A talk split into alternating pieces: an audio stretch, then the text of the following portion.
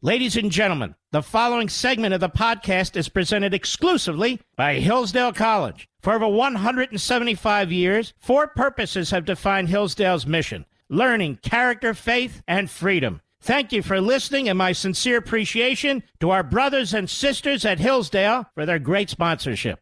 He's here. He's here.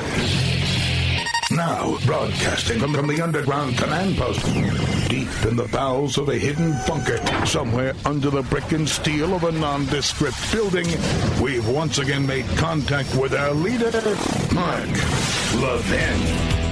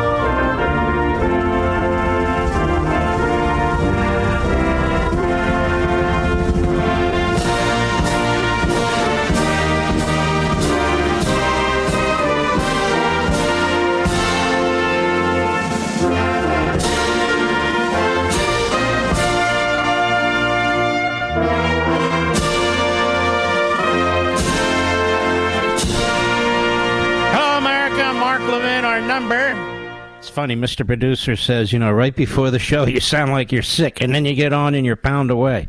It's called trying to be a professional. Hello, America. Mark Levin here. Our number, 877-381-3811, 877-381-3811. Nancy Pelosi, I posted this earlier, so I guess the echo chamber's out there. I said she was fired by the American people. But, of course, I'm the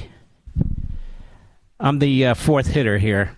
I'm the cleanup hitter. I'm not early in the morning and all the rest, but fired by the American people. She's now officially a backbencher. And a disgruntled backbencher at then. Classless, nasty, right to the end. And the bipartisan morons there applauding her. Applauding her for destroying our economic system, applauding her for open borders, applauding her for attacking the Supreme Court, applauding her. Oh, I could go down the list.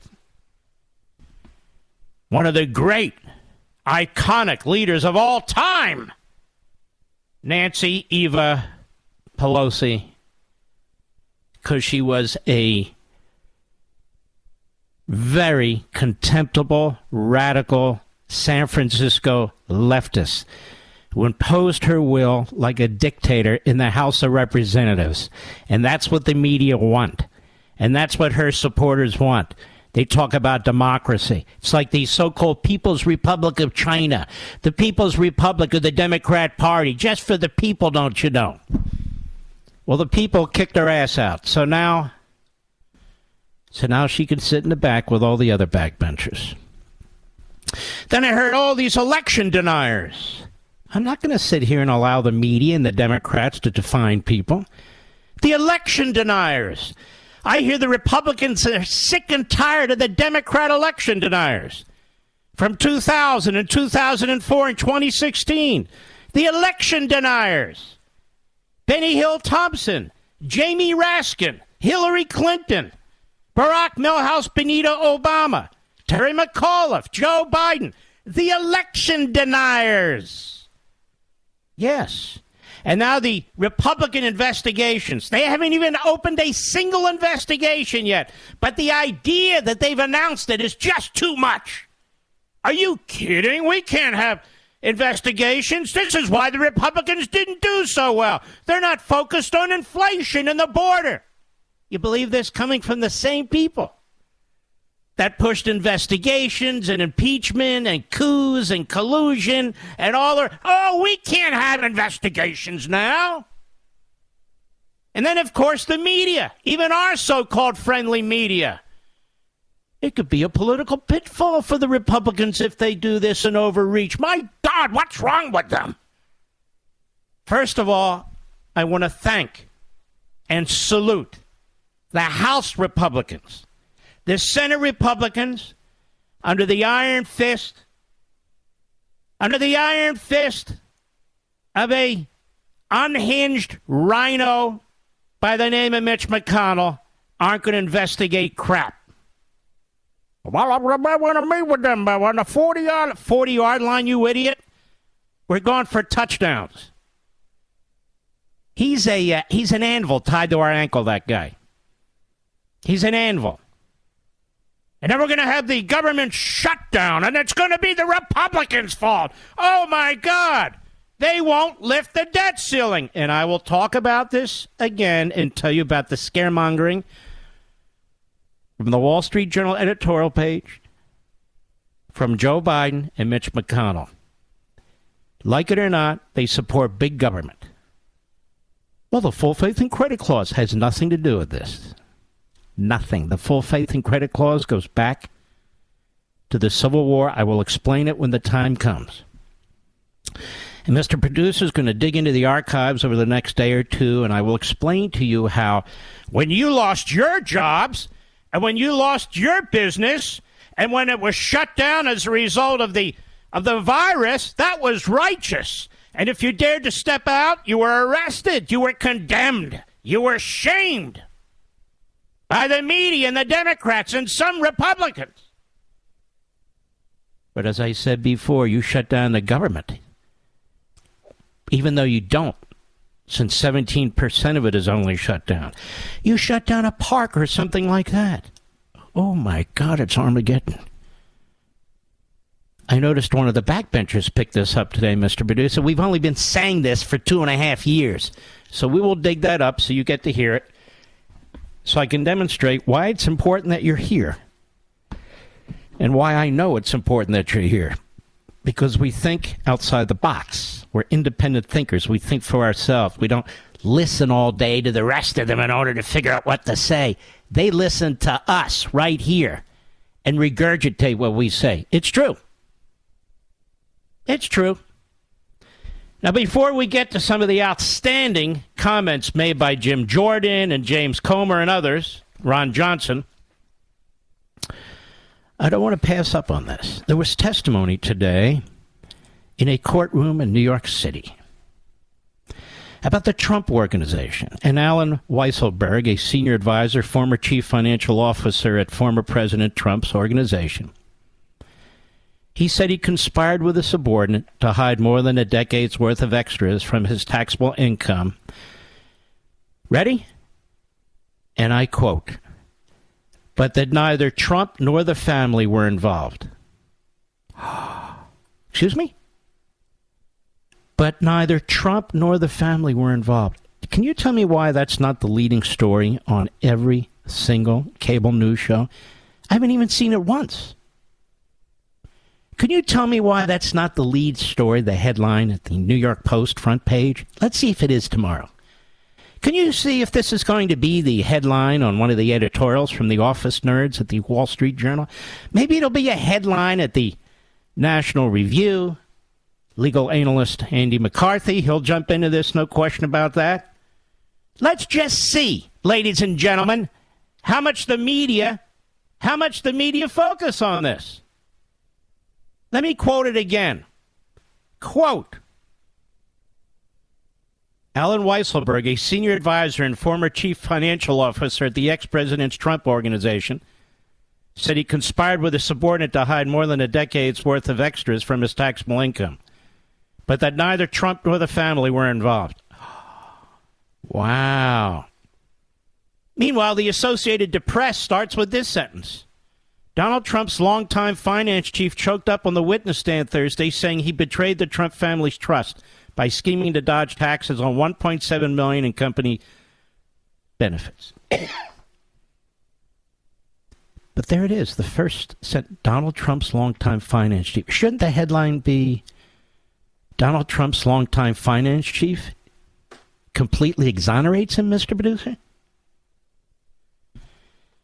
Now, we have that. And you know what's funny? I do these things and people say, what are you, Trumper? I'm telling you what's going on. And then we have our friends at PJ Media, Kevin Downey Jr. Shocking, and I have the article here, Washington Compost update about Mar-a-Lago raid doesn't fit the narrative. Okay, so now we have what's going on in New York City. This is why people are disgusted. They're disgusted with the Chris Christies and the Larry Hogans. They're disgusted with the Republican media. This guy's under attack. He's always under investigation. And for what? It's all crap. And so people get defensive. There's nothing funnier than watching leftists, punchinellos, beclown themselves over the latest "We've got Trump now" hijinks. Remember when the FBI raided Trump's home, supposedly looking for quote-unquote nuclear secrets a few months back? Remember they leaked it to the Washington Compost? Remember Maggot Haberman over there at the New York Slimes? Remember how you all got excited about it over there, too? Do you remember? And you were all over the Constipated News Network looking constipated, all very, very excited. Remember that, Maggot? Guess how that turned out. I'll let the Quislings at the Washington Post spell it out. Here's what they said today. Federal agents and prosecutors have come to believe former President Donald Trump's motive for allegedly taking and keeping classified documents was largely his ego and a desire to hold on to the materials as trophies or mementos, according to people familiar with the matter. In other words, Trump was keeping souvenirs as anyone else does. Funny how the Washington Post sat on that story until after the midterms, right? But wait, there's more! That review has not found any apparent business advantage to the types of classified information in Trump's possession, these people said. FBI interviews with witnesses so far, they said, also do not point to any nefarious effort by Trump to leverage, sell, or use the government's secrets. Instead, the former president seemed motivated by a more basic desire not to give up what he believed was his property, these people said. Now, will every single one of the people on TV saying otherwise be fired tonight? No. I think they'll be promoted. Washington Post also found no evidence Trump was looking to leverage, sell, or use government secrets. They threw the idea in near the very end that they still might come up with something juicy. Hey, look, we're never going to give up. The people familiar with the matter caution that the investigation is ongoing, that no final determinations have been made. It's possible additional information could emerge that change investigators' understanding of Trump's motivations. But they said the evidence collected over a period of months indicates the primary explanation for potential criminal conduct was Trump's ego or intransigence. Wow. So Trump kept a few tchotchkes from his 4 years serving as the greatest president in recent history, writes. The nerve! The nerve of this!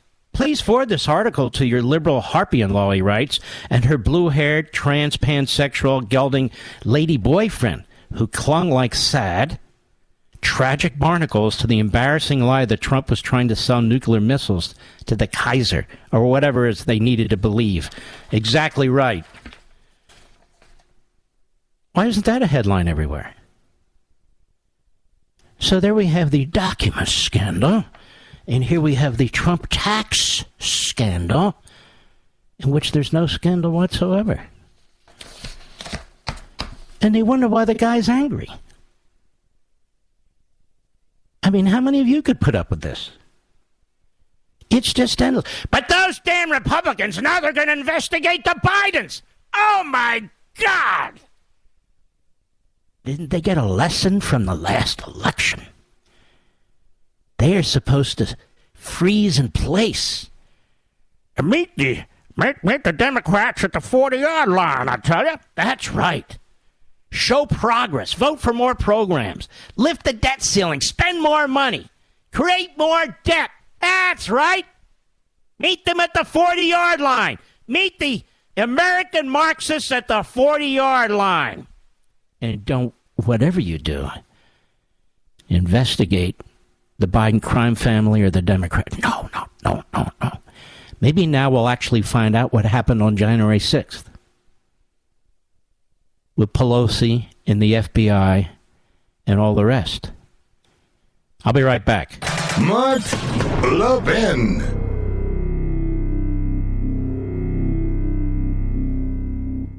Folks, our great nation was founded on the principle of all men are created equal. But far too many of our nation's colleges and universities, including those in the so-called Ivy League, continue to insist on using race as a factor for admissions. And the Supreme Court is deciding a case on this subject right now. But there's a unique American college that doesn't discriminate based on race. It never has, and it never will. And it's my favorite college, Hillsdale College. Hillsdale was founded in 1844 to educate, quote, all persons irrespective of nationality, color, or sex, unquote. It continues that policy today, admitting students on the strength of their character, ability, and intentions, not their heritage or background. My friend Larry Arn, the president of Hillsdale College, recently published an article explaining Hillsdale's colorblind policies and its related refusal of government funding, even indirectly in the form of federal student aid. Read it for yourself at levinforhillsdale.com. And after you read it, you may even want to support Hillsdale with a year-end gift. So please go read Dr. Arn's article today at levinforhillsdale.com. That's Levin for Hillsdale.com.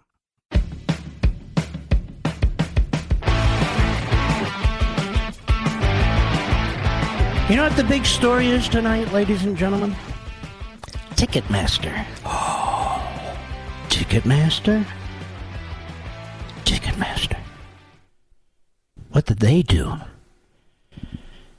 Well, they couldn't keep up with the demand for tickets to a Swift concert.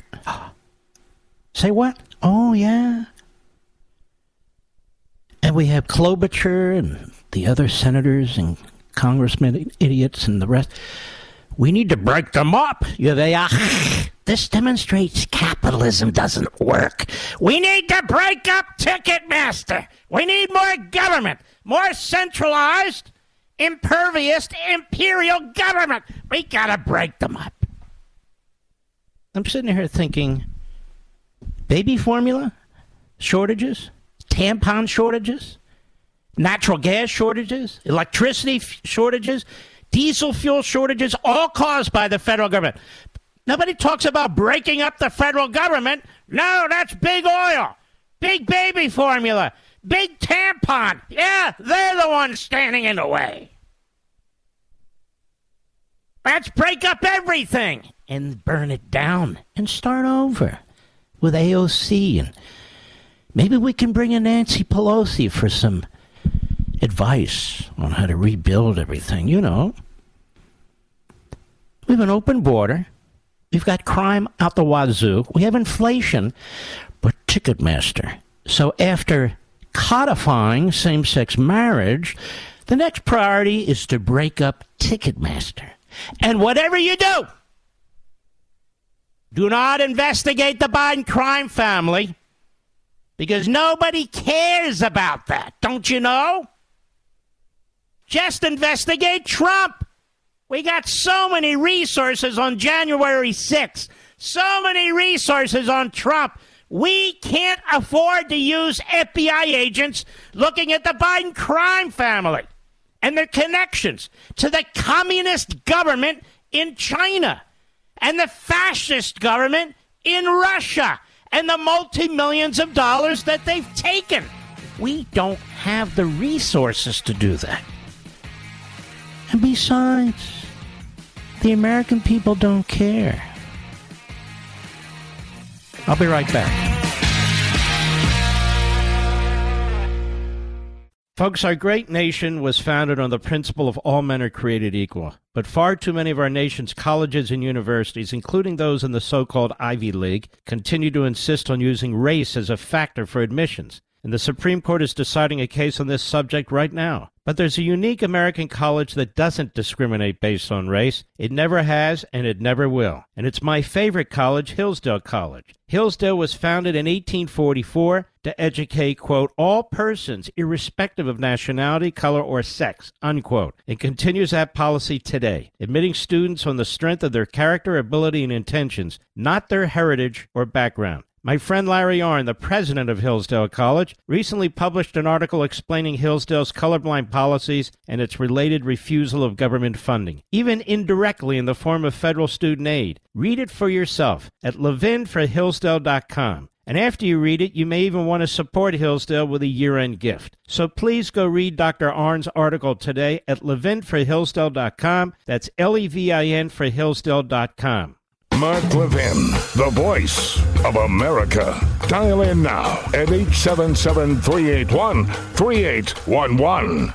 You know how the media report, how they concoct stories, how they fabricate them. They cherry-pick the people they speak to push the narrative that they're pushing. Republicans don't want Trump in Georgia. So here's mine. Let's see here. Republicans don't want McConnell to campaign in Georgia. He won't anyway, because he'll be booed out of every auditorium he's in. Plus, it'll hurt us badly.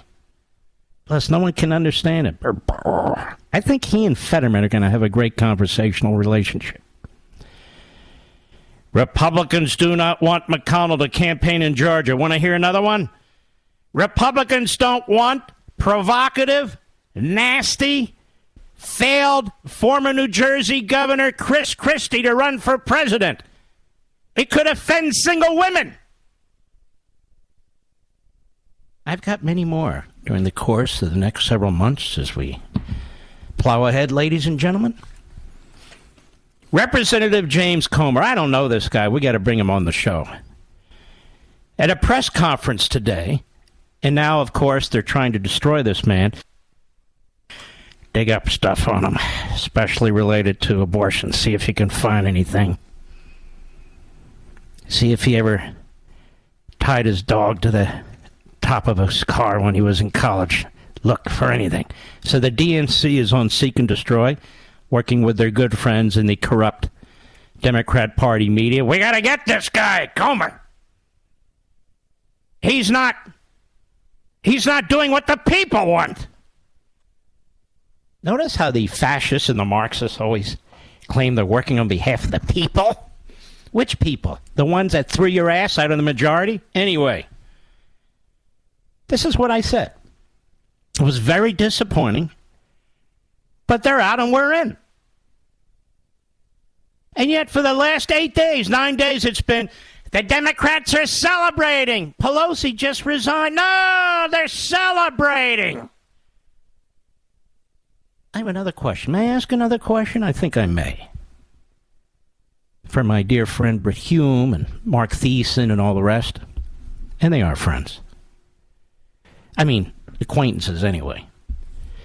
So Trump is responsible for every single negative thing that happened on Election Day. All of his candidates, not you, you voted, all of his candidates, they lost. There's McConnell trying to save all the Trump candidates. McConnell, the angel, flying in, trying to save us from Trump. Do you know how many seats we could have won but for Trump? You know, we did take the House. Does Trump get any credit for that? No, you don't understand how this works. All success goes to McConnell and the establishment Republicans. All failures go to Trump and MAGA. Oh, now I got it. Okay, thank you. So if Herschel Walker wins in Georgia, it's McConnell. Thank you. If he loses, it's Trump. Wins McConnell, loses Trump. They already started their war on DeSantis. New York Times are one of them. I get so confused, they're all the same. Put out something the other day that DeSantis is Trump, but without a personality. I'm going, oh, now DeSantis, you see, is worse than Trump. Oh, worse than Hitler? How is that possible? By the way, DeSantis got the biggest Jewish vote as a percentage and as a full, absolute number in the history of Florida as a Republican. But he's got to be part of the Third Reich, or now I guess it would be the Fourth Reich. I'm on to these bastards, and I'm ready to wrestle them for as long as I'm behind this microphone. And unfortunately for them, every one of my business partners keeps asking me to extend. So we extended 4 years with Fox. We extended 3 years with Blaze, and in due course we will deal with the radio situation. Not up yet. James Comer. Oh, and I have 3 more books coming. So the only thing that can save them from me is a heart attack or hit by a bus or whatever. Oh, my wife is cringing right now. Don't worry, honey. James Comer at a press conference today.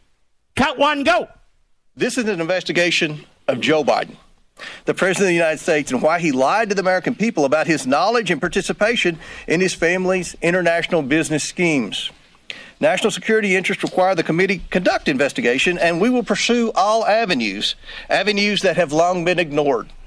Committee Republicans have uncovered evidence of federal crimes committed by and to the benefit of members of the president's family. These include conspiracy or defrauding the United States, wire fraud, conspiracy to commit wire fraud, violation of the Foreign Agents Registration Act, violations of the Foreign Corrupt Practices Act, violations of the Trafficking Victims Protection Act, tax evasion, money laundering, and conspiracy to commit money laundering. The Biden family's business dealings implicate a wide range of criminality, from human trafficking to potential violations of the Constitution. In the 118th Congress, this committee will evaluate the status of Joe Biden's relationship with his family's foreign partners and whether he is a president who is compromised or swayed by foreign dollars and influence. I want to be clear. This is an investigation of Joe Biden, and that's where the committee will focus in this next Congress. Uh-oh. The American people aren't going to like this, Mr. Producer. The media aren't going to like that? No, no, no, no. Somehow you got to get Trump involved in this. Let me just say, that made the hair stand on the back of my neck. Joe Biden has his blondish legs with the little kids around him. I don't have any of that going on, but you know what I mean. Finally, there's going to be some oversight of the Manchurian president. And this guy sounds like he's up to the task. He's going to need a political bulletproof vest, both on his chest and in his back. He's going to need to wear a helmet, because they're now doing everything they can to dig up stuff to try and destroy him. Maggot Haberman at the New York Slimes, the conga line of misfits over at the Washington Compost, the useless IQ conga line of morons over at MSLSD and the Constipated News Network. Oh, yes. And then there will be the leaks from the Biden Stasi and the Department of Injustice. Yes, we got to put this guy, we got to shut this guy down. And I want to reiterate my buddy Joel Pollack at Breitbart, his advice, keep that January 6th committee going. Absolutely. Republicans go in. They don't need any Democrats on that committee to rip the Pelosi. Oh, the iconic, historic Pelosi. Oh, it brings tears to my eyes. She set the standard and the precedent. They just take over all the files, fire all the reprobates on the committees, and then turn the investigative mechanisms on Pelosi, on Hoyer, and yes, even on Mitch McConnell. Subpoena like hell. They had 1,000 witnesses. Get going and get to the bottom of it. What did the Stasi know, and when did it know it? What did Eva Pelosi know, and when did she know it? What did Mr. Republican leader know, and when did he know it? Yes. Let's take a look. Would that make you happy, media? No. It's okay. We don't exist for you anyway. Jim Jordan, who is to be the chairman of the Judiciary Committee. Cut two, go. And I think it's also important to understand, never forget how this story has changed. I mean, think about this. When it started off, it was, no, it's not his laptop. It's not his laptop. Then it was, well, it's his laptop, but remember, it's Russian disinformation and no one did anything wrong. Then it was, well, maybe he did something wrong, but President Biden didn't know about it. And now it's, well, maybe President Biden knew about it and was involved, but it didn't influence his decisions. In fact, yesterday, there was a story in Politico which said that. The story in Politico yesterday, investigating the investigators, dim strategists to launch counterpunch to House GOP. Story in Politico yesterday, here's what I said in there. Quote, no evidence has publicly emerged that Joe Biden's decisions were affected by his son's business dealings. Wow, we've went from it wasn't his laptop and it was Russian disinformation to, oh, whatever was in there didn't affect the president's business dealings, even though he was involved, even though the laptop was real, even though it wasn't disinformation. That's how far we've come. So I think I think there are all kinds of questions that need to be answered, and we're determined to get there. No, please. Do you want to lose the next election? Please don't dig into the Biden crime family and all the corruption and the millions that they took. No. The Democrats purposely didn't investigate this because they were working on inflation. Creating inflation. They were very, very busy working on gas prices, creating high gas prices. They were very, very busy working on diesel fuel, cutting supplies. You know, they're very busy working on the border. That is, opening it for all kinds of foreigners to come across for God knows what. Busy fighting fentanyl. No, increasing the amount of fentanyl coming into the country.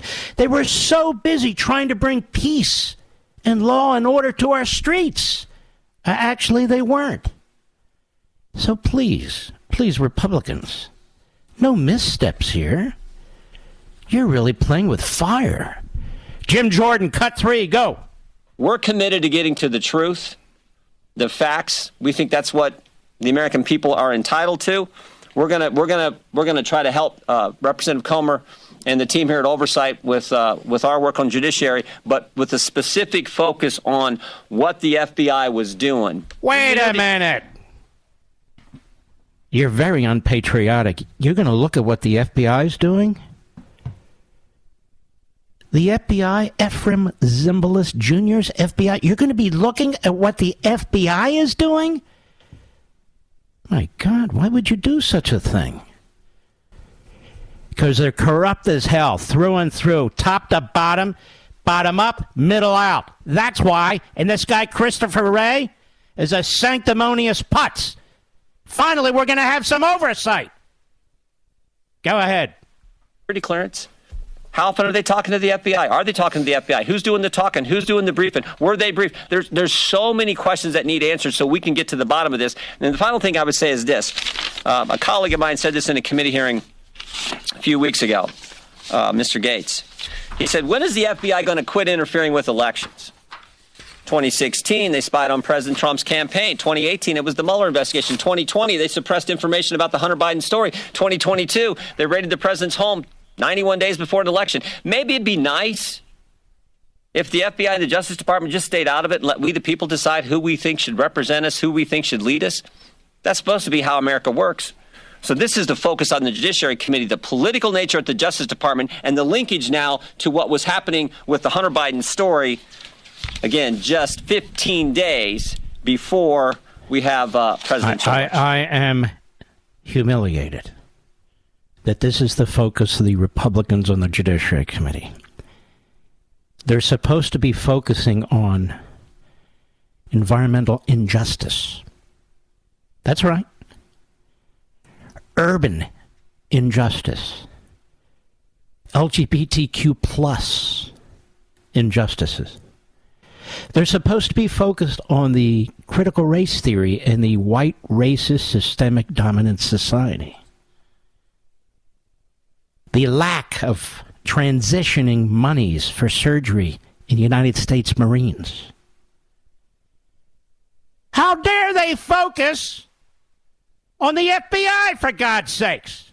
That's none of their business. Ask Christopher Wray. Sources and practices and, excuse me, please don't interrupt me. A schlemiel. I'll be right back. Mark Levin.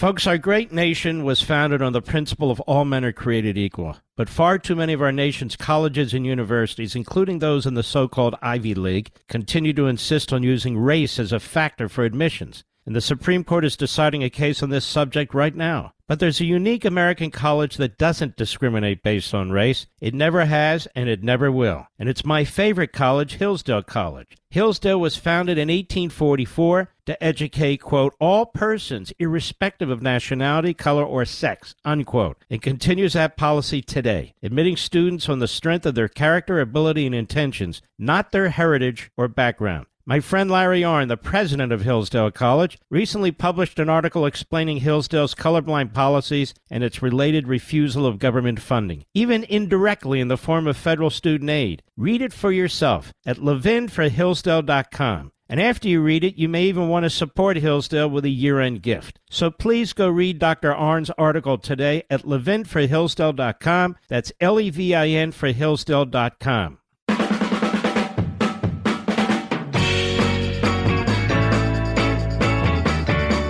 Asa Hutchinson, ladies and gentlemen, out of Arkansas. Asa Hutchinson thinks he should run for president. Asa Hutchinson on CNN today. Let me just say this. You're on CNN trashing Trump. You go nowhere, pal. Asa Hutchinson. How many A's are in Asa Hutchinson? Two? This must be a family name. Asa? Asa! I'll decide on a 2024 run by January. We know the chaos that comes with Trump. Oh, we're all on the edge of our chair, Asa. We can't wait for Asa to announce if he's going to run for president. President of what, Asa? The whole country? You got to be kidding. He's got so much to offer. He speaks so quiet. What'd you say? The turmoil. Speak up, man. Well, So there he is, playing the buffoon on CNN. We got the Three Stooges. We got Asa Hutchinson, or however you say it. We've got Chris Christie, the Cape May orca. Remember that picture I told you yesterday where he's on the beach? He's like a beached sperm whale. There he is on the beach. And he accomplished so much in New Jersey. He changed the entire state. Oh, he didn't? But he should be president. No, he's not provocative. He's not a blowhard. No. The single women out there love Chris Christie. That's what I hear. In the suburbs. Oh, yeah. And then there's Larry Hogan, the Chinmeister. Yes, he did a fantastic job in Maryland. I think they've only lost 10% of their population.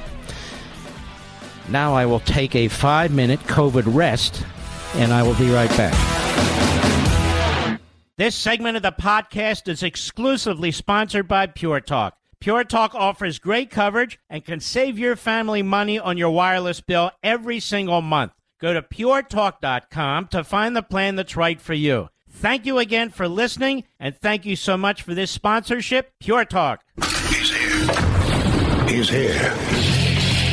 Now broadcasting from the underground command post, deep in the bowels of a hidden bunker, somewhere under the brick and steel of a nondescript building, we've once again made contact with our leader, Mark Levin.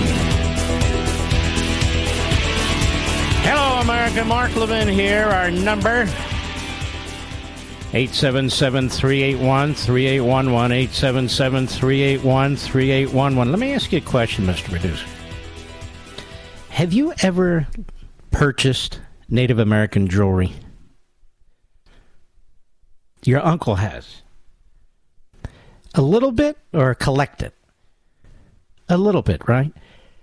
I have to say, some of it is spectacular. Really nice. All of it is hand done. I'm not a special pleader or salesman for anything. I'm just telling you. It's just beautiful. Absolutely beautiful if you get a number of these items. And you think about all the handwork. It's almost all silver work, but it's done the old-fashioned way. It's very, very unique. It's beautiful. I have like 5 pieces, and I've acquired a couple more, and it's relatively inexpensive. And I often wonder, because these reservations are so damn poor, unless, of course, they have casinos. But most of them don't. But you look at the Navajo, the Zuni, the Hopi, whatever. It's just beautiful, beautiful. I'm not saying I want all of it, or that all of it's the same. It's like anybody else or anything else. But when it's nice, I think. And you don't even have to wear it. Just look at it. I don't know, that stuff kind of brings me positivity. Positivity, Mr. Producer. All right. Our man, Ron Johnson. I love Ron Johnson. I wish we knew who the 10 senators were who voted against McConnell. But as I added up the numbers, some of our friends had to have voted for him. Some of our friends had to have voted for him. Like Rand Paul, I'm guessing. I'd love to know what Ted Budd did and some of the others. I don't know. Next time they're on the show, I suppose I'll ask them. But FBI Director Wray is in front of the Senate, and he is a useless witness. He plays rope-a-dope, and he's playing with fire because he's running the American Stasi, which has been utterly and completely politicized. He gets briefings on this stuff every morning, early in the morning. I know. I used to work over at the Justice Department. He also sits in the big senior executive meetings with the Attorney General and his political hack staff. And it's just amazing how corrupt this has become. Senator Ron Johnson at a hearing today. Was there Russian disinformation on my Hunter Biden report? Because remember, Ron Johnson really was leading the effort in that regard in the Senate. I think one of the reasons he dislikes McConnell is McConnell gave him no support whatsoever. None. There's no official investigative activity in the Senate. Who's doing it? McConnell has no desire to do any of it. Let me just tell you something, Mitch. I'm going to be on your ass for the next 2 years, whether you like it or not. And same with the clowns you surround yourself with. That funeral procession you always walk up to the microphone with.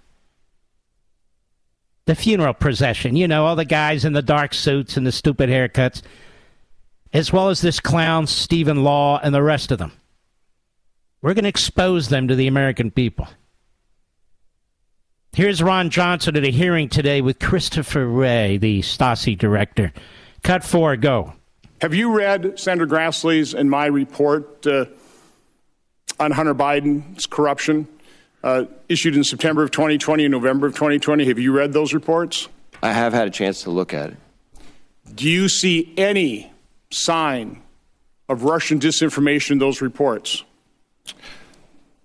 That would be a hard question for me to answer. No, it's very easy. Yeah. It's very easy. What I would say to you. It's a very easy answer. There is no Russian disinformation. That report is completely clean of any interference of foreign influence, although we have been falsely accused, including by the chairman of this committee, of spreading Russian disinformation.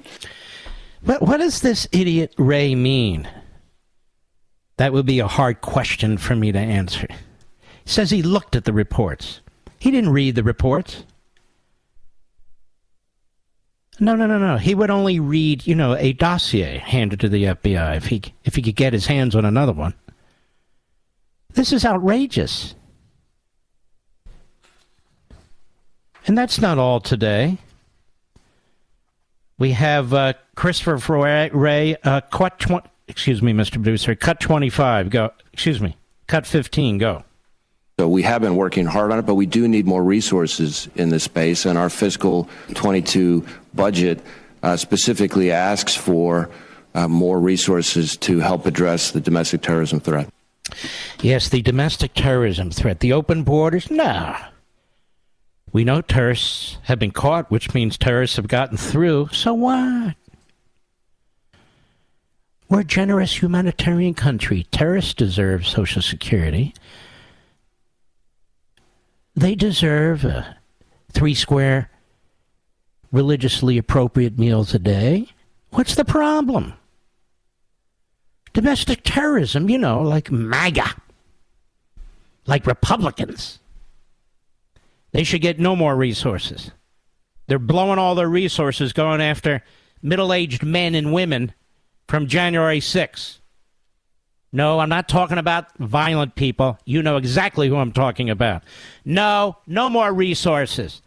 And they're very, very busy with their SWAT teams. Ooh. We've got so many people left in the former administration that we have to swat away at. Knock on their doors. And then there's the pro-life community. Oh, my God. On top of that, you have no idea how our agents are overworked.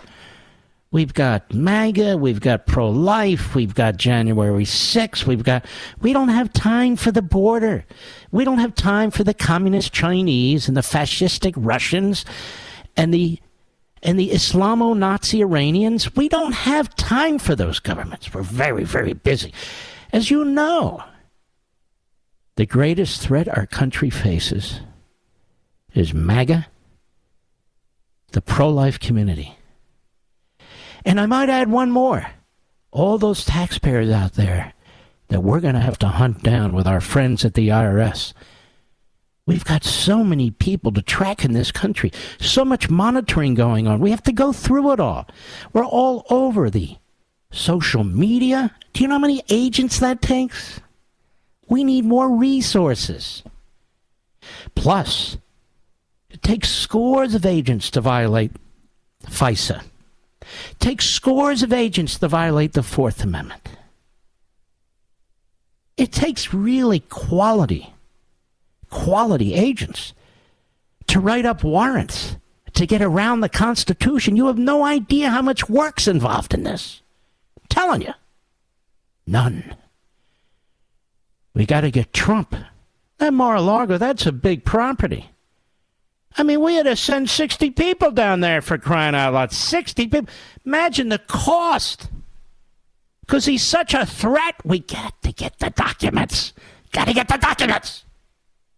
He's got the nuclear codes. He might sell them. We got to get the documents. They should slash the FBI's budget. Slash it.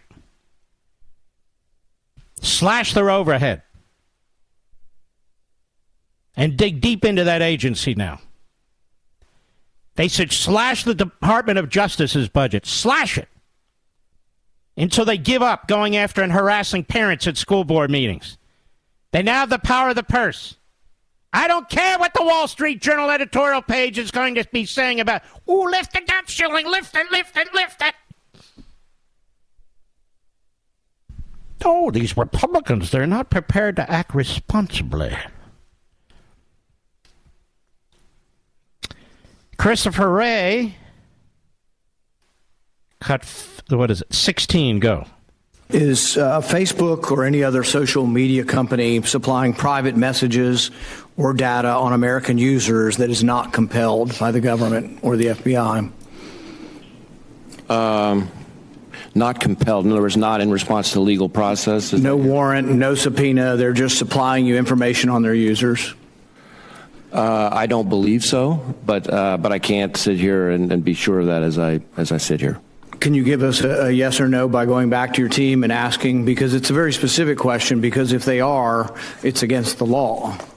The law, the Stored Communications Act, the Electronic Communications Privacy Act of 1986 prohibits providers from sharing electronic communications with any person or entity unless it's compelled. This was done to protect the privacy of people so we could feel like we can send an email or direct message to people without having that information given over.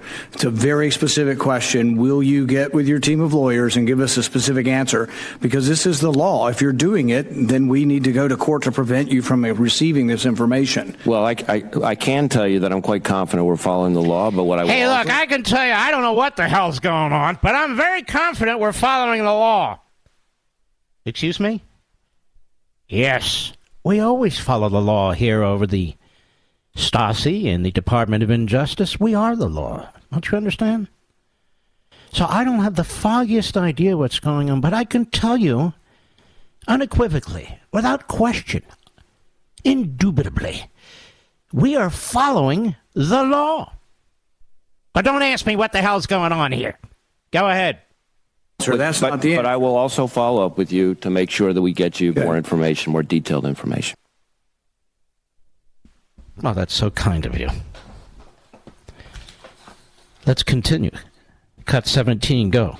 Is the FBI obtaining anonymous social media data and then using technical methods to pierce the anonymous nature of the data? He's talking there about that Pegasus software. Go ahead.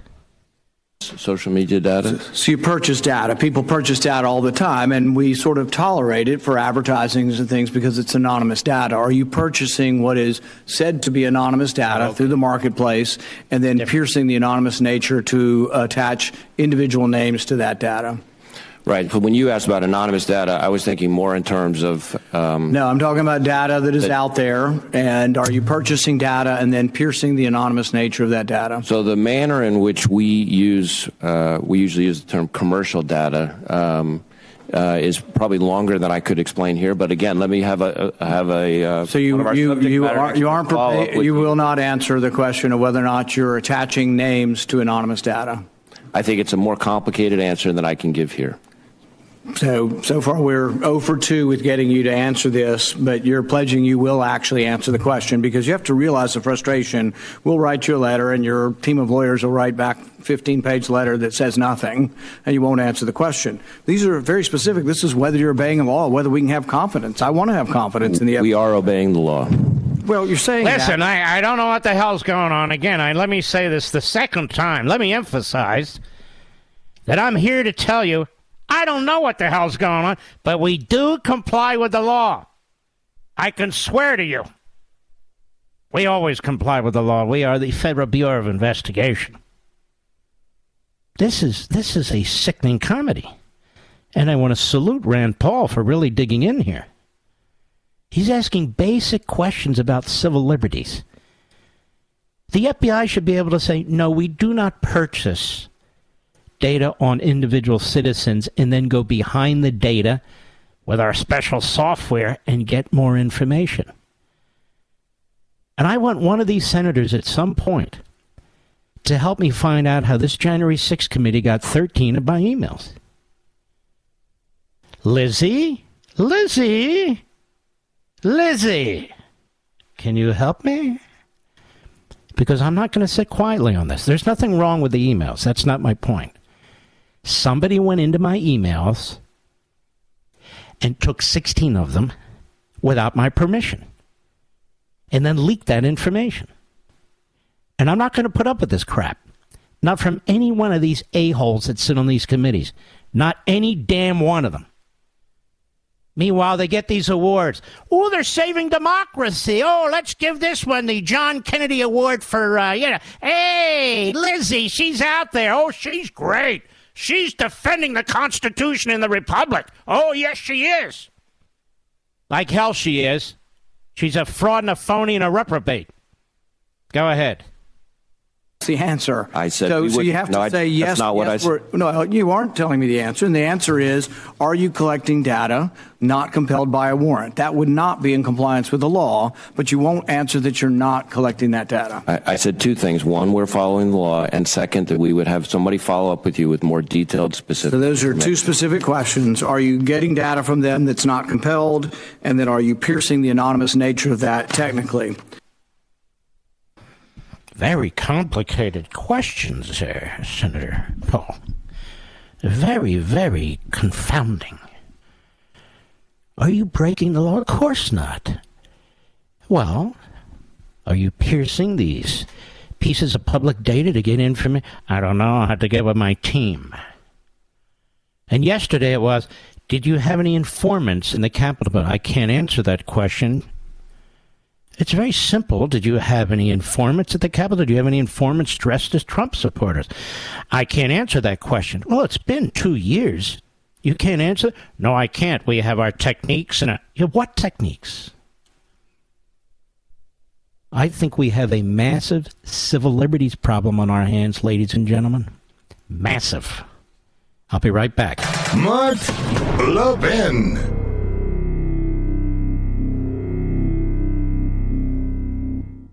There's literally no reason to pay Verizon, AT&T, or T-Mobile over $80 a month for wireless when you could get the same service on the same network at Pure Talk for half the price. Yep, talk, text, and blazing fast data, just $30 a month. Those other guys are making you pay for thousands of retail stores you don't go into, perks you don't use, and massive profits to keep their shareholders happy. You know who Pure Talk wants to keep happy? Their customer, you. That's why they've invested in a U.S.-based customer service team. It's why they give you more data options than unlimited, because they won't charge you for data you don't need. I switched to Pure Talk because I like supporting a company owned by a U.S. veteran. I like supporting a company who supports me and my values. And I invite you to switch to Pure Talk, too. They're my guys. Switch to Pure Talk in less than 10 minutes. Go to puretalk.com, enter promo code Levin Podcast, that's L-E-V-I-N Podcast, to save 50% off your first month. Again, puretalk.com, and enter promo code Levin Podcast. By the way, I'm sitting here, minding my own business, mind you. Whatever happened to that Supreme Court investigation of that leak, Mr. Producer? Isn't that amazing? The impact it could have had on the election? The unprecedented nature of the leak from the Supreme Court? It was a 5-alarm fire. It's not that hard to find out who leaked that information. Only so many people knew what was in the draft. There's only so many cell phones and other forms of information. Any halfway competent goober could have figured out what was taking place there. So I have to conclude that the Chief Justice of the United States Supreme Court knows who the leaker is. I have to conclude that he knows, but that he's keeping a lid on it. Now, why would the Chief Justice of the United States Supreme Court, that's his title in the Constitution, why would he be keeping a lid on it? Because he's afraid that this will create more controversy for the Supreme Court, that the leaker will become a martyr, that he or she will be on all kinds of TV shows, or more, maybe it was a justice. And that would do further damage to the traditions of the U.S. Supreme Court. I'm not a conspiracy theorist. This is basic stuff. Of course the Supreme Court knows by now who leaked the Dobbs draft. The question is the cover-up by the Chief Justice of the United States Supreme Court. I'll be right back. There's literally no reason to pay Verizon, AT&T, or T-Mobile over $80 a month for wireless when you could get the same service on the same network at Pure Talk for half the price. Yep, talk, text, and blazing fast data, just $30 a month. Those other guys are making you pay for thousands of retail stores you don't go into, perks you don't use, and massive profits to keep their shareholders happy. You know who Pure Talk wants to keep happy? Their customer, you. That's why they've invested in a U.S.-based customer service team. It's why they give you more data options than unlimited, because they won't charge you for data you don't need. I switched to Pure Talk because I like supporting a company owned by a U.S. veteran. I like supporting a company who supports me and my values. And I invite you to switch to Pure Talk, too. They're my guys. Switch to Pure Talk in less than 10 minutes. Go to puretalk.com, enter promo code Levin Podcast, that's L-E-V-I-N Podcast, to save 50% off your first month. Again, puretalk.com, and enter promo code Levin Podcast. This is the Ministry of Truth, the Mark Levin Show. Call in now, 877-381-3811. Keep something in mind, Mr. and Mrs. America. The Democrat Party corrupt, radical, left-wing ideological media don't want Ron DeSantis to be the Republican nominee either. That's why they're trying to play Trump against DeSantis. Trump bit the hook once. Hopefully he's learned from that. DeSantis has not. But that's what they're going to do. And they're not only going to keep doing that, they're going to bring on nothing burgers like Asa Hutchinson, blowhards like Chris Christie, irrelevancies like Larry Hogan and others. So you had Republicans attacking, you know, DeSantis and Trump, or attacking others. Maybe they're attacking Cruz or Pompeo. You get my point. That's what they're going to do. The media are not interested in a real fight. They're not interested in a real challenge, a real campaign, real competition. It's not what they're interested in. That's why everybody who comes up to them, they say, do you like DeSantis or Trump? We want to fight, man. We want those two to blow each other out. The other thing they know is in the case of Jeb Bush, who was leading the pack, turns out he fell to the back of the pack. So who are the two most popular right now? DeSantis and Trump. They're going to do everything they can, the Democrat Party media, to trip them up, to smear them, because they do not want them to succeed.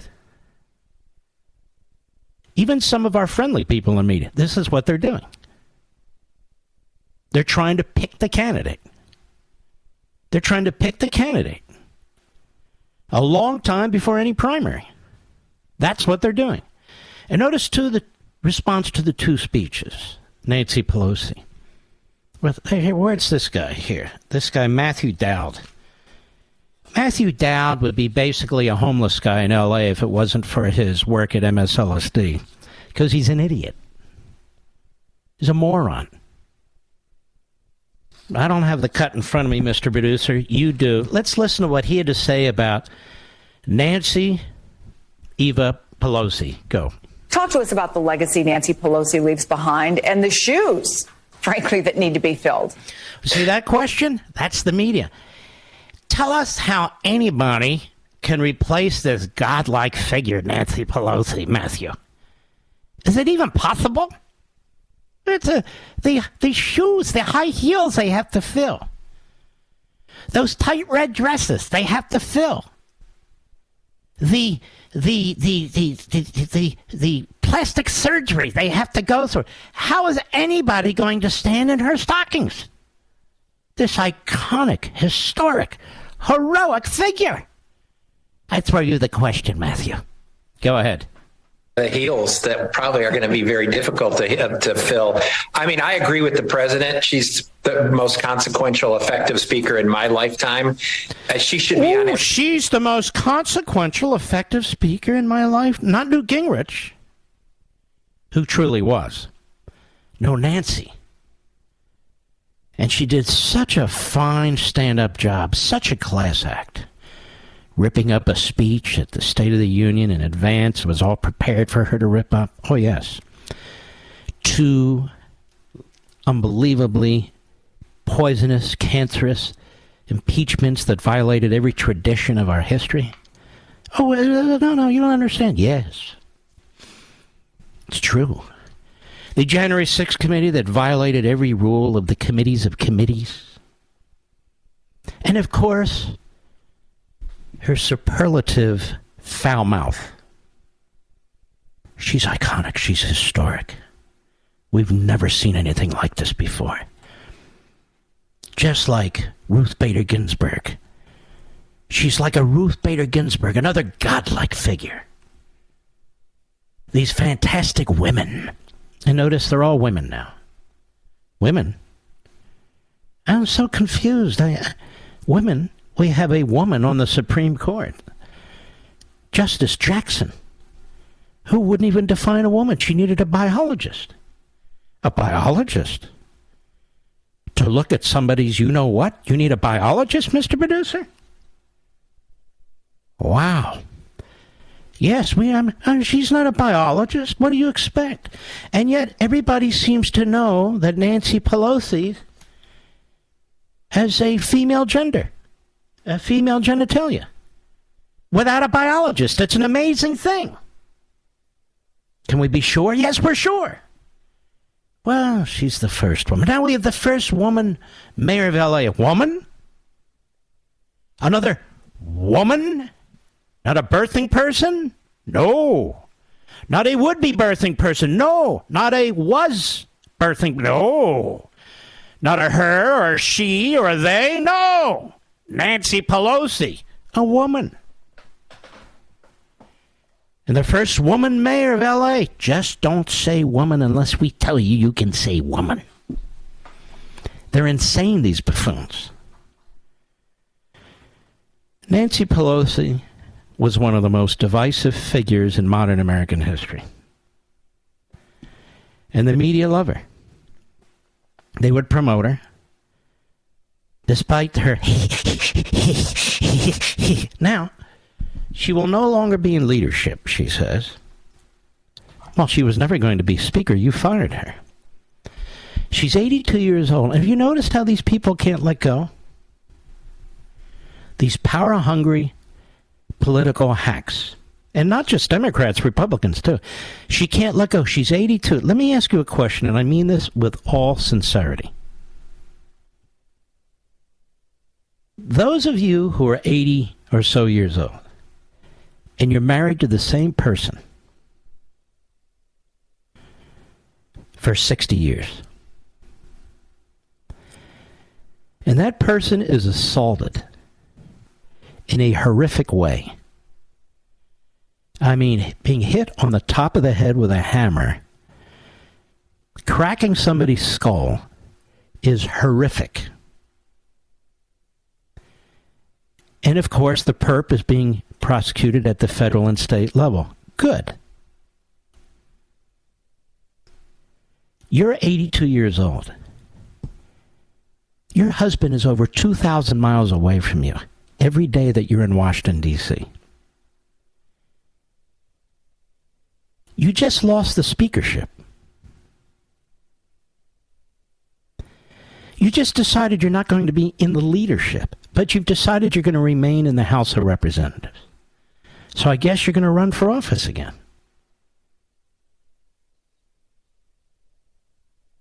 Don't you begin to question somebody's priorities? Seriously? Isn't it amazing? Only I am mentioning this in the entirety of the media world. With all the morons and reprobates and malcontents and miscreants on these various panels, all these Sunday magazine shows, isn't it amazing? Nobody asks the most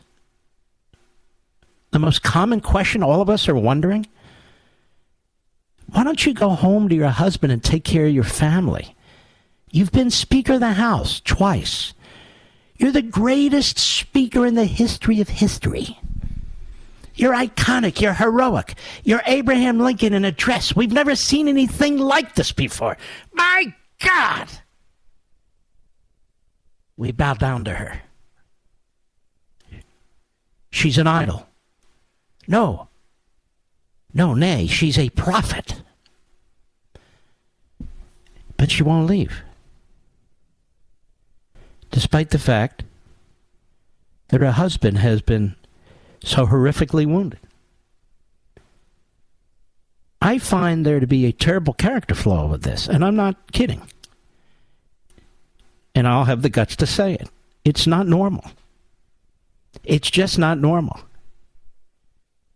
It's not what my wife would do. Not in a minute. Just this hunger for power and publicity and this constant self-perpetuating myth, narrative, self-aggrandizement. It's just unbelievable. Just unbelievable, I think. We'll be right back. Mark Levin.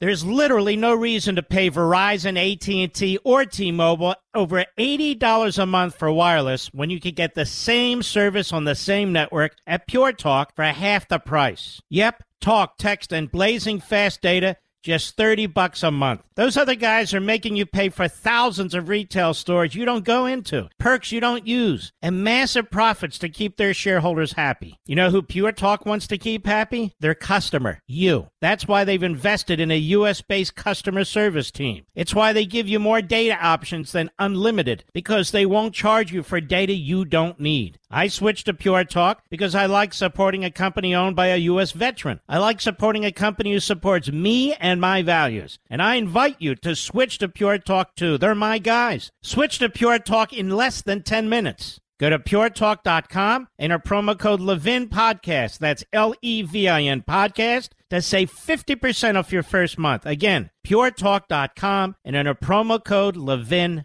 Podcast. I don't want to imply anything inappropriate, but I think Jamie Raskin is obsessed with Donald Trump, Mr. Producer. I really do. I think he is perversely obsessed with Donald Trump. Everywhere he goes, everything he says is about Trump and January 6th. He thought he would enter like Mussolini.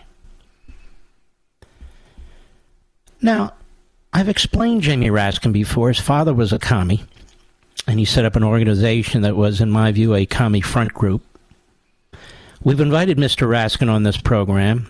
He made a fake excuse, his staff did, after first agreeing, and then they said, well, we have the election.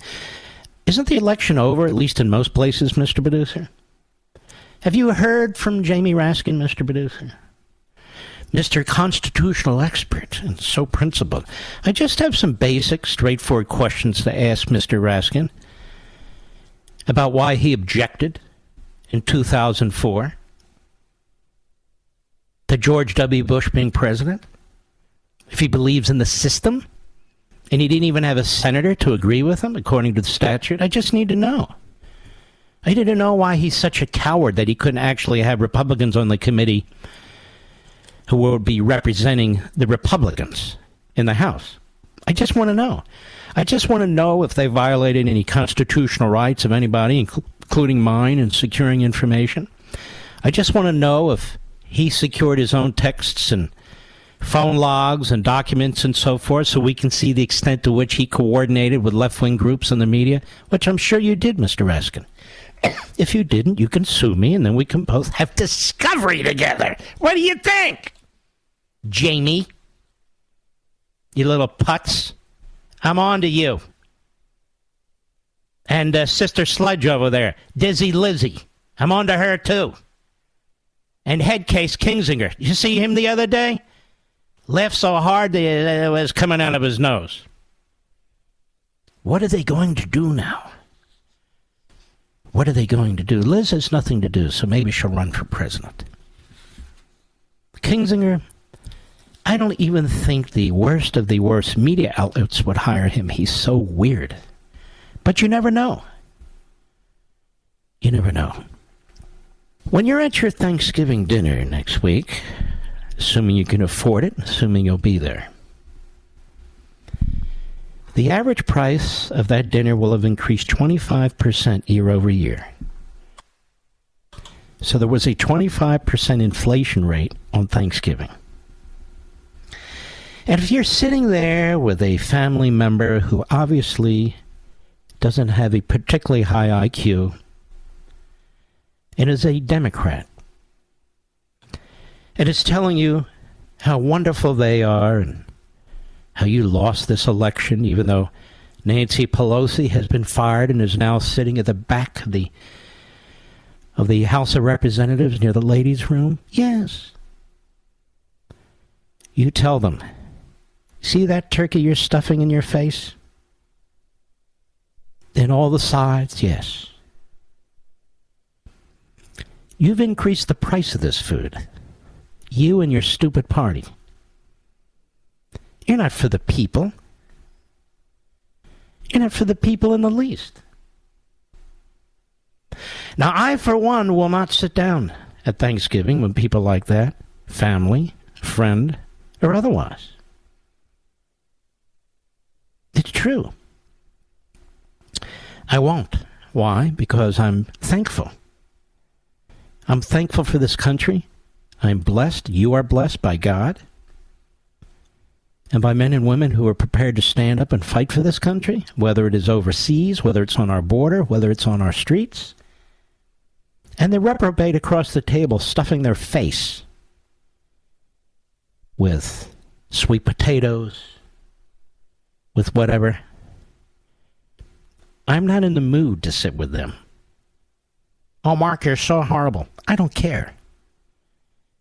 I'm not in the mood to sit with them. I'm just not. Now, I'm advised that we're going to have 31 people at Thanksgiving, family and close friends. Now, luckily for me, I have nothing to do with making the food, or they'd all choke to death and starve to death. But I stay out of the kitchen. There's plenty of cooks there, people who want to be there. They love it. That's good. I like to be over in the corner somewhere. Now, that said, not one of those 31 will be a reprobate. Not one. Not one of those 31 will have voted against our country. Not one. Not one of those 31 will have supported politicians and hacks who drove up the cost of the turkey. Not one. Now that's Thanksgiving. My only hope is I'm not asked 4 billion political questions. That's all. I'll be right back. In today's digital age, where cyber threats loom larger than ever, safeguarding your personal information is paramount. So why is Congress considering a law that could put your credit card data at greater risk of being hacked and exposed to foreign networks? This Durbin Marshall credit card bill could jeopardize your financial data, make it more susceptible to cyber intrusions. It's a controversial bill that proposes a shift in billions of dollars worth of consumer transactions to payment networks that lack the robust security measures consumers rely on. Who could possibly want that? Well, the answer, woke corporate megastores seeking to inflate their multi-billion-dollar profit margins. The Durbin Marshall credit card bill will undermine our safe and convenient payment systems and endanger your data security. It's time to take a stand. Visit electronicpaymentscoalition.org. Make your voice heard. Tell your senators to oppose the radical Durbin Marshall credit card bill, paid for by the Electronic Payments Coalition. He's here. He's here. Now, broadcasting from the underground command post, deep in the bowels of a hidden bunker, somewhere under the brick and steel of a nondescript building, we've once again made contact with our leader, Mark Levin. By the way, I very much worry about this guy's biceps. His biceps are big as my calf. Look at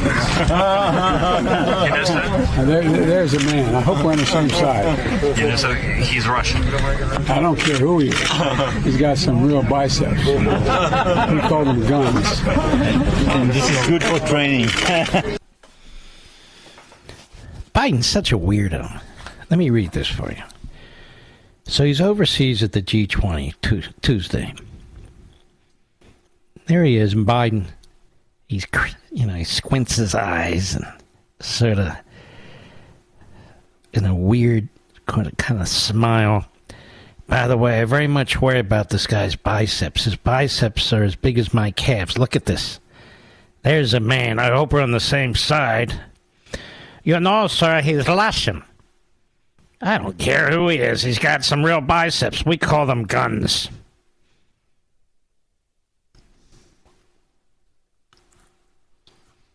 I want to thank you, Democrats, for contributing so much to the future of America and our children. With nuclear weapons all over the place, and we have this head case as our president. You've done a fantastic job. You really have, you Democrats. And you sent another head case, this guy Fetterman. And then there's a third head case. You got Dianne Franken-Feinstein. She's there. The reason she can't serve as president pro tem of the Senate, ladies and gentlemen, because she's the one in line to do it, is because she's not all there. So the Democrats now have 2 votes from 2 senators who don't know the difference between a doorknob and a steak sandwich.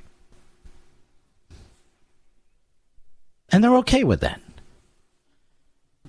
And they have a president who has a good day and a bad day. Let me put it to you that way. And that's perfectly fine. No problem at all. And the Democrat Party's happy with it. The media are very happy with it. No problems. I mean, they drag these people into their offices, so why would they oppose them?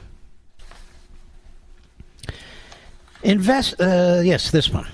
Nonprofits with ties to Democrats plan counteroffensive against congressional investigations. Excuse me? I thought you said they're nonprofit. Well, this is the New York Slimes, and they know. By Kenneth P. Vogel, we know who he is, and Katie Rogers, of the famous dancing couple of Vogel and Rogers. The Republicans that control the House of Representatives, a loose network of groups allied with Democrats, is planning a multi-million-dollar counteroffensive against an expected onslaught of oversight investigations into President Biden, his family, and his administration. The White House, which is building its own defense team, has quietly signaled support for some of the efforts by nonprofit groups with ties to some of the biggest donors in Democratic politics, according to people familiar with the groups. Now, I'm hoping Representative Comer, Republican of Kentucky, who heads the, who will be chairman of the Oversight Committee, I hope he has this article, and he needs to look into this. These are nonprofit groups that are being funded by Democrat donors that exist for the purpose, under our tax laws, of not paying taxes and interfering with the investigations. So I want to strongly encourage Mr. Comer to take a look at this. The efforts appear intended to take pressure off the administration excuse me, by pushing back in a more adversarial manner that Mr. Biden's team on sensitive subjects, including the U.S. withdrawal from Afghanistan, the administration's COVID response, perhaps most notably the foreign business dealings of Mr. Biden's son, Hunter Biden. The White House cannot be the sole nucleus for publicity, and publicly responding to the onslaught of congressional investigation, reads a memo from a nonprofit group called Facts First USA that's been circulating among major Democrat donors, members of Congress, and others. So they need to find out who the Democrats are who are funding the effort to obstruct a congressional hearing. We have got to put on the brass knuckles. Lays out a $5 million a year, quote, SWAT team to counter Republican congressional investigations, unquote, including on issues that, quote, may be too personal or delicate for the White House to be responding or even be seen as directing a response, in apparent reference to Hunter Biden. Now, the slime ball behind this is David Brock. He's the slime ball behind Media Matters. David Brock, the Democratic activist behind Facts First, said his group intends to work with the White House where appropriate, but will make its own judgments. How do they have a tax-exempt status, Mr. Producer? Another group, the Congressional Integrity Project, announced Wednesday it intended to launch a multi-million-dollar war room to undermine investigations from the Republican-led House. This needs to be looked at too, folks. People involved in that initiative, which was first reported by Politico, have previously worked with Mr. Brock's team and have close connections to the White House and the Democratic Party. So let's be blunt. The White House and the Democratic Party have set up these front organizations, give them a non-profit label so they can collect money from donors, dark money from billionaire Democrat donors. They don't have to report the donors. They don't have to pay any form of taxation. And in fact, by the time they file their tax returns and file them and extend them, you'll never know what happened until next election day.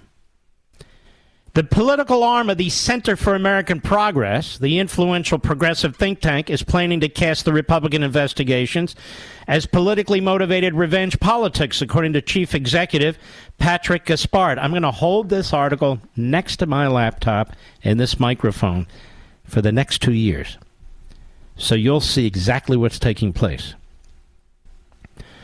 The rush by some on the left's leading figures to mount responses underscores mounting concerns. The Republicans could use their investigations to damage Mr. Biden and other Democrats headed into the 2024 presidential election. Again, if that's their concern, that's their mission, how do they get a tax-exempt status? Is there a conservative group that will file a complaint with the IRS against these David Brock organizations? Is there? The scramble also highlights an old Washington dynamic. When there is divided government, lawmaking tends to grind to a halt, and Congress is dominated by oversight fights. That's likely to be particularly true when Republicans take control of the House of Representatives next year with a majority that is slimmer than the party had hoped. In such an environment, it can be easier to win support for oversight investigations, which require less consensus than major legislative initiatives. Now, who cares? And so I want to encourage the Republicans to look into facts first. I want to encourage them to look into the Center for American Progress's, that organization that is connected to it. I want to encourage the Republicans to look at, what was this other organization? The Congressional Integrity Project. Look at their tax status. Determine who's funding them. Use the same subpoena authorities that the January 6th committee has used. Use the same disregard for traditional protections that the January 6th committee created precedent for. And find out what these dark money, radical left-wing, obstructionist organizations are up to. And get all the information in which the White House and the Democrat Party is using to coordinate with these tax-exempt organizations. And I suspect you'll also find a connection with the Department of Injustice. I'm laying it out for you, Republicans. The battles could be turbocharged by new outside groups like Facts First, which is funded by dark money from donors whose identities can be kept secret. The ongoing law enforcement inquiries into two figures who loom largest in the oversight investigation, Hunter Biden, who's under investigation, and Donald Trump, they say, add another layer of intensity to the fight. And so they go on with mishmash, which is of no relevance whatsoever. It's their opinions dressed up as news. But they gave up the core information, did Vogel and Rogers in the New York Slimes. We know the groups. We know the people who run the groups. We know that they have been set up as front groups, as tax-exempt organizations under the Internal Revenue Code, under penalty of perjury. We know that they're coordinating with the White House. We know that they're coordinating with the Democrat Party, again, in violation of their tax status. And it seems to me Congress would want to get to the bottom of this, since their target is to prevent Congress from conducting its investigations. I wonder what Dizzy Lizzy Cheney thinks about that. I wonder what Adam Unhinged Headcase Kingsinger thinks about that. I wonder. I'll be right back. Mark Levin.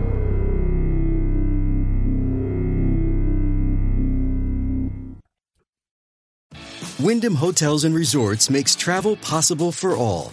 Whether it's the long haulers looking for a great cup of coffee, a roomier rest for the on a whim road trippers, or a place to make summer memories with the whole family. No matter who you are, where you're going, or why, with 24 trusted brands to choose from like La Quinta, Days Inn, and Super 8, your Wyndham is waiting. Get the lowest price at WyndhamHotels.com. Restrictions apply. Visit website for more details.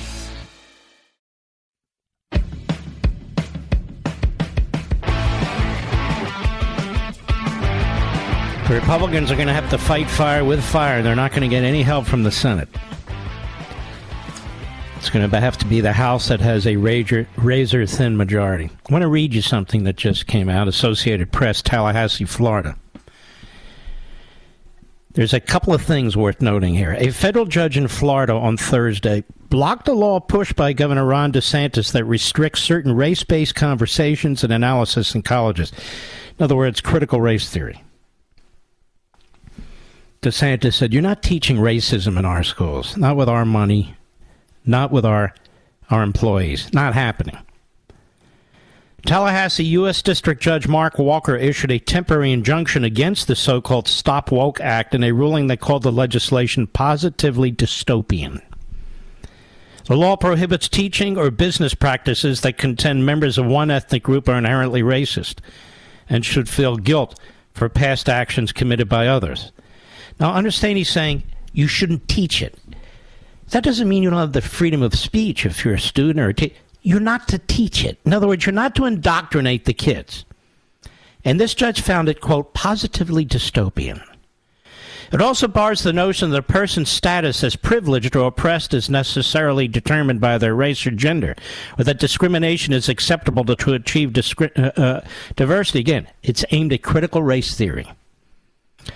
Our professors are critical to a healthy democracy, and the state of Florida decision to choose which viewpoints are worthy of illumination and which must remain in the shadows has implications for us all, Walker wrote. If our priests of democracy are not allowed to shed light on challenging ideas, then democracy will die in darkness. How many times do I have to hear that stupid line from some leftist? So Walker knows full well that this isn't teaching, this is indoctrination. Walker knows full well that we conservatives who believe in real teaching and academic freedom don't have a chance in any of these institutions. So I went through this piece. What do they do when there's a judge who rules in a way that upholds the Constitution and deters Biden? Oh, that's a Trump-appointed judge. Oh, that's a Bush-appointed judge. So I'm going up and down this article. I'm pretty good at reading. And I see nothing. So I looked it up. Obama appointed this judge. So why didn't they say an Obama-appointed judge? Because the guy doesn't write like a judge. He writes like an ideologue. The ruling is at least a temporary setback to the powerful Republican governor's agenda to combat what he describes as the woke ideology of liberals and critical race theory, a way of thinking about American history. Not a way of thinking about American history. You can think about American history any way you want or not think about it at all. It is a Marxist ideology. The governor said, not in our public schools, not on our dime. We're not going to do that. You can teach different points of view from different perspectives, but you're not going to indoctrinate our kids about Marxism. And by the way, you're not going to indoctrinate our kids about sexuality either. And this judge says, oh, this is dystopian. Democracy dies in darkness. Now, the irony is, this judge wasn't elected. You've got the most popular governor in the history of Florida. He was elected, you schmuck. In his lengthy ruling, Walker quoted from George Orwell's dystopian novel 1984, writing, it was a bright, cold day in April. This is because the judge doesn't have enough intelligence to write for himself. And so what does he do? He picks a novel, 1984. And yet it's 1984 that we should be quoting. Judge Walker in August issued a similar ruling on the law that blocked it from taking effect in businesses. The law is also subject to another legal challenge from a group of K-12 teachers and a student. In other words, the public sector NEA union thugs. Critical race theory was developed. You know all about it. I wrote an entire book on this subject and well beyond. Why don't you quote my book, Judgy? Why don't you quote my book, Smarty Pants? Why don't you educate yourself, Judge, rather than pushing your ideology? Nobody's free speech is impacted. Nothing's impacted. Except when you're taking a penny from the government, you don't push an ideology that hates the country and that undermines its strength. And for a judge to step in and prevent a governor and a legislature from doing that is repulsive to me. Yes, democracy dies in darkness. You know nothing of democracy, Judge. And quoting 1984, that's really brilliant. Maybe I'll quote Animal Farm. Remember that book, Judge? I've got a better one for you. The Consolidated Readings of the Federalist Papers. You might want to try that too, Judge. Because your power... your power under the Constitution is actually non-existent. The only court created under the Constitution is the U.S. Supreme Court. This judge was created by Congress. And yet they think judicial review, which is an implied power, that's not in the Constitution either, gives them the authority to sit there like politicians. Oh, Your Honor. Oh, Your Honor. Oh, Your Honor. And to spew stupidities like this. He knows full well what he's doing. He supports critical race theory, as do all the Democrats. And so he's taking shots at DeSantis. It's that simple. What you see with the rise of this woke ideology, said DeSantis at first, is an attempt to really delegitimize our history. And so what this judge is saying, it is not a legitimate act by a governor elected, by a legislature elected, to defend our history. That doesn't mean everybody has to agree to it, but simply to legitimize American history and the American founding. That's really absurd. That's why people are taking their kids out of school. So now we have a judge who's basically taken over the public school system in Florida. It's what he's done. An Obama judge has taken over the public school system in Florida and said, you shall indoctrinate children about Marxist ideology, and the state can't do a damn thing to prevent it. That's your Obama judge right there. I'll be right back. This is where liberalism ends and liberty begins. The Mark Levin Show at 877-381-3811. So, folks, all three of the highest ranking Democrats in the House, including Clyburn, Steny Hoyer, and Pelosi, have stepped out of their leadership positions for the next generation of Democrat leaders. Breaking news, you should know. So all three of them stepped out for the next generation. I mean, Pelosi's 82 years old. But Mitch McConnell, who's 80 years old, was elected for his fifth time, or is it his sixth time? Not him. He hangs on. Backed by, I guess, 36 of his colleagues since he voted for himself. Backed by many in conservative media. Backed by the Wall Street Journal editorial page, the New York Post front page, National Review editors. The Democrats stepped aside. You understand that those three leaders who I detest literally have more class than Mitch McConnell and the people who surround him. It's unbelievable. They obviously got together and said, look, we've been here long enough. We did our thing. Let's make way for the next crowd. Not McConnell. We're going to meet on the 40-yard line. Let me ask you folks a question. As much as we detest Nancy Pelosi and her agenda, who was more successful, Nancy Pelosi or Mitch McConnell? Who was more successful? McConnell has been the leader of the Republicans come January longer than any Republican leader in American history. Not so. I understand Pelosi will be one of the longest, if not the longest, serving speaker. But who accomplished more for their party? Who accomplished more for the direction of the country that they wanted to take us in? Now she bows out. Steny Hoyer bows out. Clyburn bows out. McConnell hangs on. Thune hangs on. Barrasso hangs on. Cornyn hangs on. The funeral procession hangs on. You've got young Turks who have much more energy, much more charisma, are principled, are embraced by the base of the party, smart as hell. Smart as hell. And they will not allow them to rise up the leadership ranks. Which party's more vigorous then?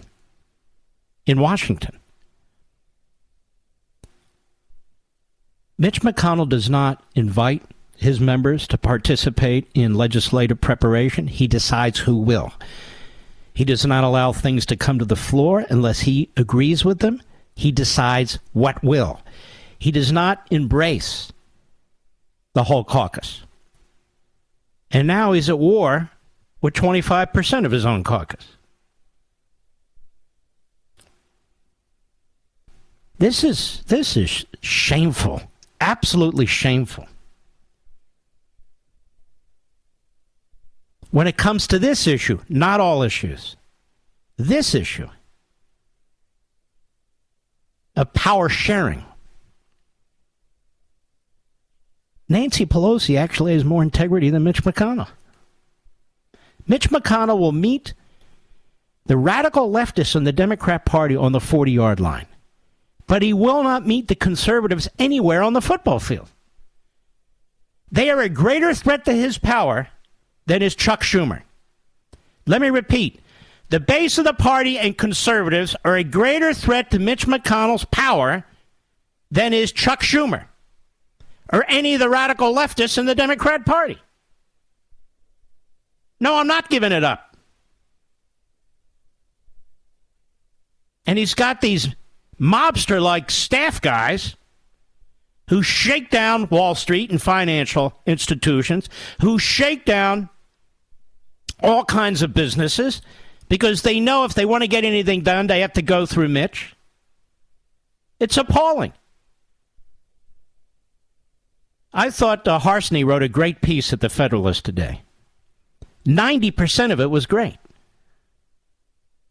I mean, great. But he left out a big 10%. It was way too soft. Way too soft on the current people who run this Republican Party in the Senate. Way too soft. It's just something you got to address. You can't pretend it doesn't exist. And my buddies on Fox, the same thing. Trump. Let's put Trump aside. Let's pretend there is no Trump. Now what? There wasn't a Trump before 2015. There wasn't a Trump in 2010 when Mitch McConnell did everything he could to destroy the Tea Party movement and other conservatives.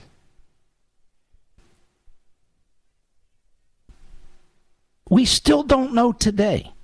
What is it that the Republicans hope to do with 49, maybe 50 members of the Senate? It's not like they were totally blown out.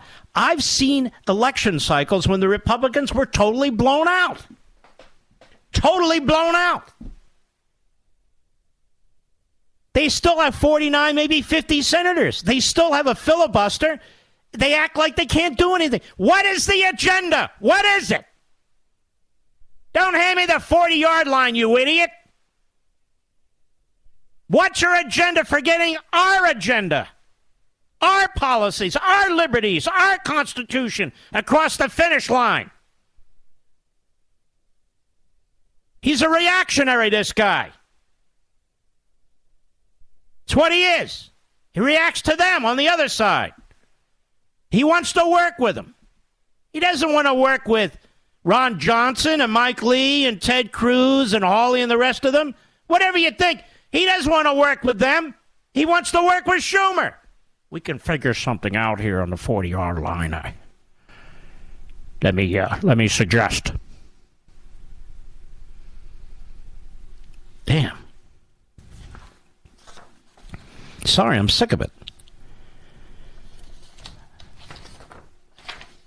The Patriot War, it's Hollywood, Florida, and I love their hotel that they're at.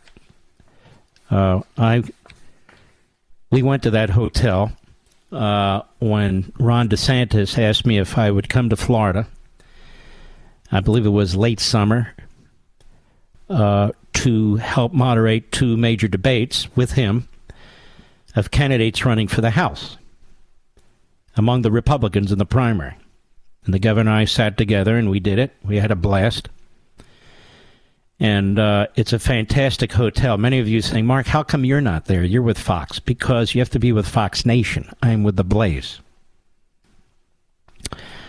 So, and plus I have COVID, so I couldn't be there anyway. Although, starting tomorrow, I'm allowed to go outside. Did you know that, Mr. Producer? I'm allowed to interact. I won't interact that much and never really do. So, I will be doing that. The latest CDC rule, I don't know what they are. That's what my doctor said. So that's what I'll do. I'll be right back. Mark Levin.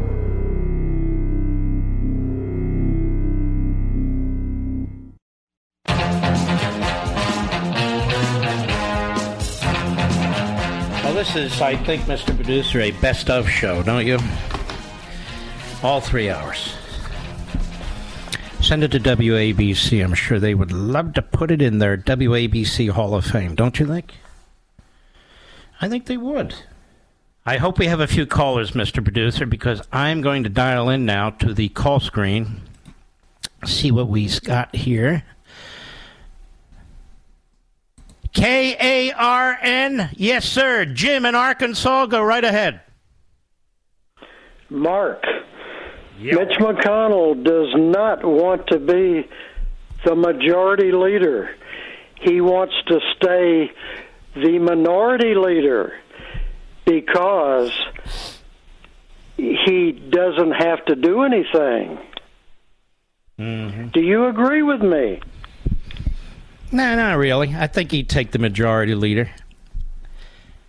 He just wants to be the leader. So in other words, if there were enough Republicans who were elected to give us the majority, he wouldn't like it unless he could assure that he would be the leader. That's what he does. But he sabotages his own people. Because many of them wouldn't agree that they would vote for him or that he considers them to be a pain in the neck. Okay, I'm going to maintain my... No problem, Jim. Maintain it, baby, right to the end. You asked my opinion, that's my opinion. Kim, Cass, Michigan, XM Satellite, go right ahead, please. Mark, I love you, daily listener, and dedicated daily listener. Praying that Trump and DeSantis listen to the show as a patriot. And a direct descendant of George Washington is our family. I am begging they put their egos aside. Put their egos aside. They are powerhouses. Don't play into... But I have to say, let's put their egos aside, you and me, and let me ask you something. You're America's governor. Why in the hell would you want to be vice president? Doesn't mean you need to run for president. But the vice president doesn't do anything. You're not going to leave the most important executive position in Florida to have the least, most relevant position in government. It's not going to do it. That's right. And, Mark, what I'm saying is let DeSantis stay in Florida. Trump has no learning curve. Listen, I don't agree. They're going to do what they want to do. You and I can talk till we're blue in the face. DeSantis staying governor. Trump doesn't need a learning curve. And there's people yelling at the radio right now who prefer DeSantis over Trump. My concern is that we do not allow the media to turn this into an attack. And then some moderate kind of slips through. That's number one. The determination on who will be the Republican nominee, they're going to go through the process. And that's the way it's supposed to work. I'll make a decision on how I choose to go. And I'll let you know when I decide. But I'm not going to trash Trump. I had a caller here who said, stop supporting Trump. No, I'll support him when I want to support him. And same with DeSantis. And same with anybody else. So people are already taking sides, doing that sort of thing. I just want to help push a mission in which our country is saved. That's where I'm coming from. All right, Kim. Thank you for your call. I appreciate it. Jimmy. Brooklyn, New York, the great WABC. Go. Mark, years ago, there was a CIA defector named Philip Agee. He started exposing people he said were CIA agents. So they started getting murdered. Our government made a law making it illegal to reveal CIA agents' names. Schumer voted against that law. Now, Philip Agee defected, and he worked with the Institute for Policy Studies. So, again, the Institute for Policy Studies... Hold on, slow down. We're going to walk through it. So who founded the Institute for Policy Studies? Well, one of the big names is Marcus Raskin, as you know. And who is he? He's the father of radical left-wing Congressman Jamie Raskin. So I want this to be understood. Jamie Raskin's father was a leftist. He was a red who worked in the Democrat Party at some point, kind of broke off, but was always hanging around Washington. But he was a radical leftist. He was a sympathizer for the Soviet Union and the Castro regime and all the rest of it. This Institute for Policy Studies, which is still in Washington. And his son is Jamie Raskin, who spends every day coming out and trashing Trump. But not just Trump, who tried to stop the counting of votes for Bush. And yet he's on these committees. He's on the impeachment committees. He's on the January 6th committee. He's now best friends with Liz Cheney. It's really remarkable, isn't it, Jimmy? Yes, this is a massive movement. It's a mixture of corruption, Marxism, and treason. One more thing, if I may. When the Soviet groups in the Western Hemisphere were trying to take over Nicaragua, what's his name here? Joe Biden, Senator Biden, 3 times voted against aid to the people in Nicaragua trying to defend their freedom and country. So we have Joe Biden and Congressman Raskin working to topple MAGA. And all MAGA wants to do is make America great again. All right, Jimmy, thank you for your call. If you think I'm just here as a special pleader, I'm not. But I am going to continue my defense of what is right. We go to America every Friday in honor of you. Here we go.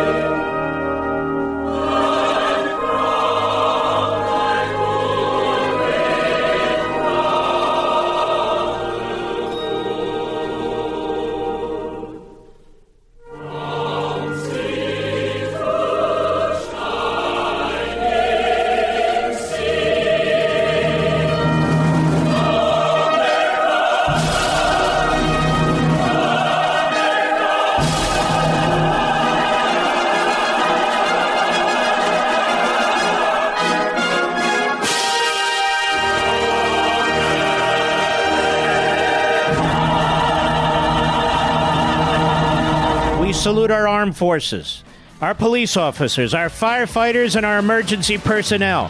Good night, America.